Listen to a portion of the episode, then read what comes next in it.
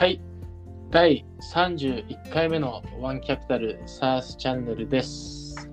晴らしい。えー今日はトピックは2つですね。えっと今日は実はめちゃくちゃ忙しい、プレスリリースが忙しい日だったんですけど、はい。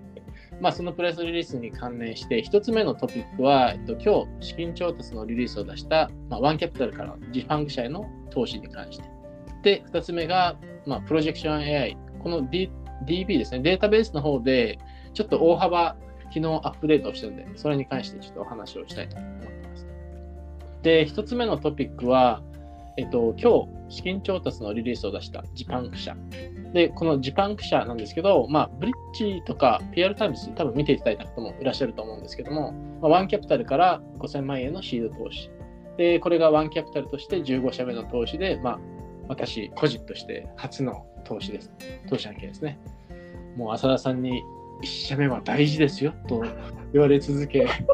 探しに探してした投資です。はいで、じゃあ、このジパンク社、あのーまあ、クレンというサービスを提供していて、これ何かというと、まあ、簡単に言うと、ビデオメッセージツールですね。B2B ビデオコラボレーションツールって言ってるんですけど、まあ、具体的には、例えば CS やってる人たちとか、あと業務フィードバック、こういう時に、こう、スクショとか説明をめちゃくちゃこうつけてメールとかで送るんですけど、そうじゃなくて、まあ、本当にブラウザ上の挙動を、自分でこうこういうふうに動作するんですよっていうのをあの録画して、でそれをまあ社外のお客さんとか、社内の関係者に共有して、まあ、要は20ページ分くらいのメール書かなくても、数分で動画撮って送ったら、それでまあコミュニケーションできるよっていうようなサービスですね。はい。で、まあ、今回のこの投資に関していろいろ記事とかも書いたんですけど、まあ、ちょっとこのトピックは浅田さんから僕に質問して僕が答えるという体でいきましょうか。そうしましょうか。はい。森島さんはもう入社してどれぐらい経ちましたっけ？えっと、2021年の6月1日入社ですね。なんで、もう、え、7ヶ月ですね。うん。もうもう2月7ヶ月だけど、もっとな経ってる感じがしますよね。いやいや、もう、もう、なんかもっと経ってる気は全然してますよ、僕は今。うん、で、やっぱりその前職、本当素晴らしい経歴、G でモルスタで、で、トップバンカーの中の、えっと、特に Twilio とか ZoomInfo とか SARS もやりまくって、あの IP 案件のご支援もしまくって、M&A 件とか見てて、で、VC になりたいからもう本当に飛び込んでくれて嬉しいなと思ってて、で、どうですか？やっぱり入って7ヶ月でもうファーストディールできたっていうのはどうですか？いやこれ、ちょっと僕、基準がわからないんですよ。は早いんですか？遅いんです僕はなんかお遅いんだろうなと思いながら、でも、まあ、1社目なので、こうんう、慎重に慎重に。あと、まあ、多分浅田さんのその手心というか、要は、1社目大事ですよっていうからには、やっぱりちゃんとしたところに入れましょうねっていうのがあって、いろいろこうガイダンスをいただきながらという感じなので、うんはい。そうですね、まあ、僕も少しだけコンテクスト説明すると、伊藤忠テクノロジーベンチャーズ1社目の案件は、えっと、東京タクモードっていう会社に500万円の投資したんですけども、会社の金お金をまあ活用して、どっかに出資するっていうのは人生で初だったので、もう感覚がなかったんですよね。で、それぐらい、あの感覚ないぐらいは不安だったんですよ。本当にいいのか、俺は会社のお金を活用して、でその気持ちってすごく僕の中で今でも残っていて、うん。やっぱり1社目が投資するのが大変だったっていう経験って、もうこれからキャピタリスト人生を歩む上でめちゃくちゃ大事な一生残る記憶になるので、うんそれを本当に根詰めて自分がもう見つけてほ惚れ込んででここの会社をもっともっと支援したいっていう気持ちが最高点に達したところで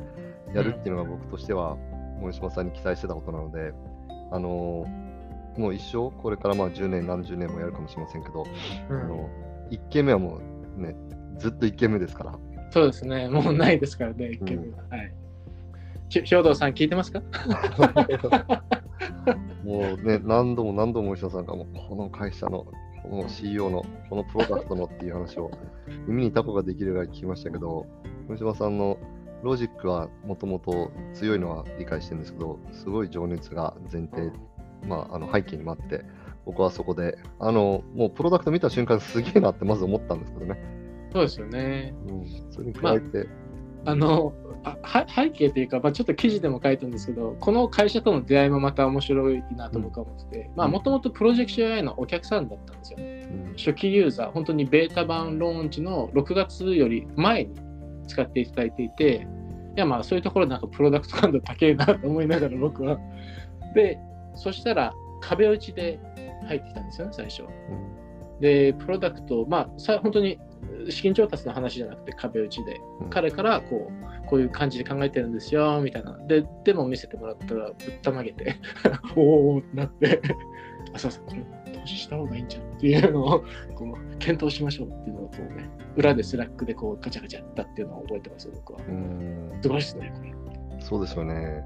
だからちょっと僕から森島さんへの質問は、えっと、出会いの経緯は今おっしゃった通りで、で、はい。プロダクトを触れてすげえと思ったってことでしょうけど、その、それだけであの投資をするって決めるわけじゃないと思ってて、なので、う他の決め手、プロダクトが良かった以外の決め手、あの、を、決め手っていうか、その、まあ、投資したいなと思った要素っていうのを、例えば3つとかうん。挙げてみると、どんなものがありますか？えっとまあ一つ目が、まあ、僕自身がもう面倒だな不便だなって思ってた問題を解決してる。もうそれが解決してる様が見えたっていうのが多分一番。うん。解像度高くこれは解決できるなっていうのがあって。でそれは要はいろんなソフトウェア使ってるとお客さんからこれどうやってやったらいいんですかって来るじゃないですか。うん。あれの解決いやあれをだ自分が投資銀行にいた時にもう睡眠時間も削って忙しい中であんな長いメールが来ても読まないわけじゃないですか。もう ちょっとスクリーンシェアしてよと思いながらやるんですけど、まあ、スクリーンシェアもできないので、電話でこういろいろここをクリックしてって、見え方が違ったりするわけじゃないですか。うんうんその彼ら管理画面で見てて、僕は自分の画面で見せてうんとか、うん。そういう細かいところがすごく不便だなと思って、それを解決できる。これはすごいな。まあ、それが最初の一点ですかね。うんまあ、プロダクトもそうですけど、うんその自分が不便だなと思ってた問題を解決できそう。で、それがもうクリアにこう見えたっていうのが一つで、うんでもう一つが、あの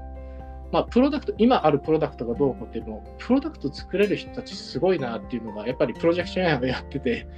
もうその尊敬がどんどんどんどん積み上がってる感じなんですよね。で、それがどれだけ大変なことかを知った上で、彼ら2人がこれを2人だけで作ったっていうのを聞いたときにも、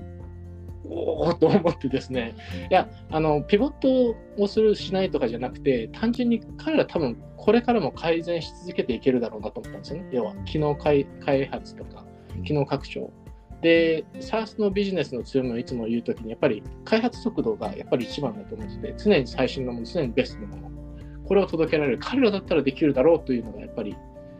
強かったですね。これが僕の中で一番のなんか決め手だったかなとうんで、その後は、まあ、兵藤さんとか、太田さん、兵藤 CEO と CTO とお話をしていく中で、まあ、兵藤さんはすごい緻密なんですよね。うんあのちゃんと計算してるというかロ、ロジックがあるんですよ。何かやるときに必ず、あ、こここういう入れてこうやったんですよっていう説明があるのと、あと、真面目です、めちゃくちゃ。いやあの例えば、やっぱり失敗をしたりとか、何かが遅れたりとか、そういうときはきちんと説明してくれますし、その、うん。なんでしょうね。あ、謝ればいいというわけじゃないんですけど、あの、誠実なんですよ。うん。一つ一つの対応が。うん。で、まあ、太田 CTO は、もう技術力がっていう感じですね。もう、うん京都さんが、いやもう本当に太田さんすごいっすよみたいな話を聞いて、中島さんにも、これちょっと DD してもらえますかみたいな感じでいろいろ聞いて、うん。もうここら辺が3つ目ですかね。の。こあと、この2人がやっぱりすごい信頼してるっていうのが、うん。僕は、そのやっぱり創業者間でやっぱり物事とかは多分あるかもしれないですし、今後ね、そういう可能性がないとも言えないですけど、でも今見てる限り、この2人の信頼関係とか相性がとてもいいなというのがあって、まあ、これが3つ目ですね。要は、1つ目がその自分の不便になったなと思ってた問題を解決して、2つ目がこのプロダクト開発の速度で、3つ目がこのお二人ですかね。うんうんもうシード機なんでやっぱりその浅田さんもおっしゃってたんですけど、人を DD するんですよ。でそれをまあちょっとフォーカスしてた時にやっぱり見えてきた良さがあったんで、うんはい。素晴らしいですね。なんか最終的には、多分キャピタリスト一人一人の、あのー価値観でこの会社のご支援したいって思えばいいと僕は思っていて、うんあのなんかワンキャピタル全体としてはやっぱりプロダクトドリブンな会社を応援していきたいって思ってるんですけど、でもその中で細かくはテイストがそれぞれキャピタリストあった方がいいと思ってて、吉田さん見ること、一つ目がだから、ユースケースが分かりやすかった？わかりやすい。で、それは自分の原体験と照らし合わせてるから余計、うんあの他人が他人のためのプロダクトで想像するっていう解像度の高さもあるじゃないですか。例えば、うんあのヘルスケアテックの赤さとかって僕らはユーザーじゃないから、そうですね。けどこのプロダクトクデンの場合は自分がユーザーとしてあのソリューションのイメージを持てたっていうのと、2個目は、あの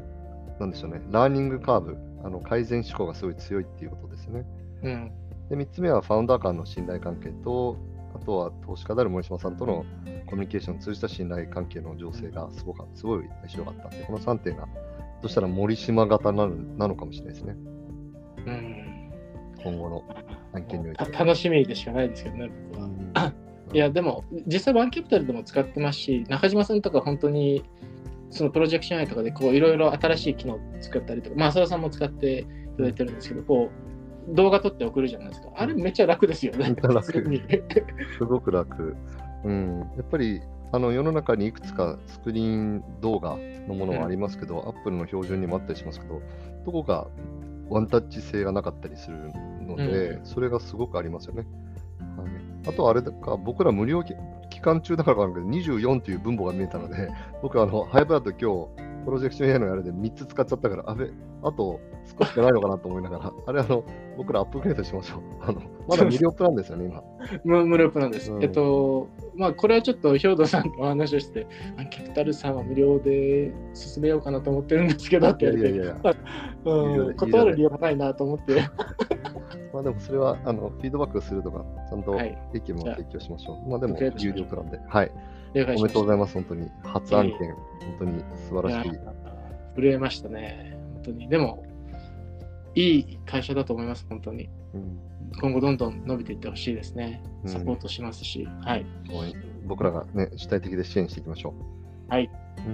ん。でこれが、えっと、一つ目のトピックですと。うん。で、二つ目は、えっと、プロジェクション AIDB。今日ですね、米国 SaaS 企業、お？1兆円以上の時価総額33社追加。しましたと。うん。これはなんか、で、あと一応なんか日米の比較記事とかも書いたんですけど、ぜひ、プロジェクション AI 触ったことあるよっていう方見てほしいですし、もうめちゃくちゃパワーアップしたんで見てほしいですし、触ったことない、知らないなっていう方も、SARS のデータベースで、多分本当に日本で一番、一番の僕はクオリティだと思ってます。なぜなら僕は土日にめちゃくちゃ一生懸命データチェックしたから はいい、もうぜひぜひ見てほしいですね。これはこれは本当に、まあ自慢になっちゃうかもしれませんけど、うん自画自賛かもしれませんけど、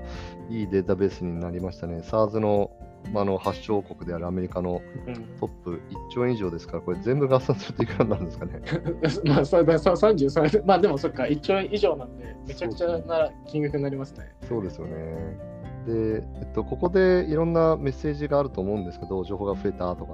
やっぱり本国アメリカの SARS 企業のメトリックス、やっぱりうん。すぐ見えるようになりましたので、各社の IR ページに行ったりするんじゃなくて、うん。でそれで日本のスタあのスタートアップの方も、日本の上場 SARS 企業の方も、ぜひ比較検討していただいて、えっと、場合によっては Go グローバルを意思決定していただくようなデータベースになるかもしれませんし、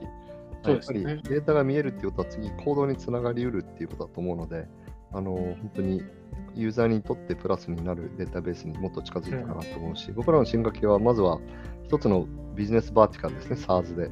やっていって、やっぱり展望としては次は EC とか、マーケットプレイス、フィンテック、えっとうん、ピアエコとか、そういうふうにスタートアップの、えっと、上場企業の、あのパブリックな上場企業のデータがここに行けばもうすぐ見えるという状態にしていきたいなと思って、それの、まず SARS バーティカルが長野、日本で長らくやってきましたけど、やっとアメリカが入れられたので、はい。いやー、感慨深かったですし、僕はもうなんか、あの、プロジェクション AIDB のこの企業ページに行くと、まあ、US 企業のロゴが見れるじゃないですか。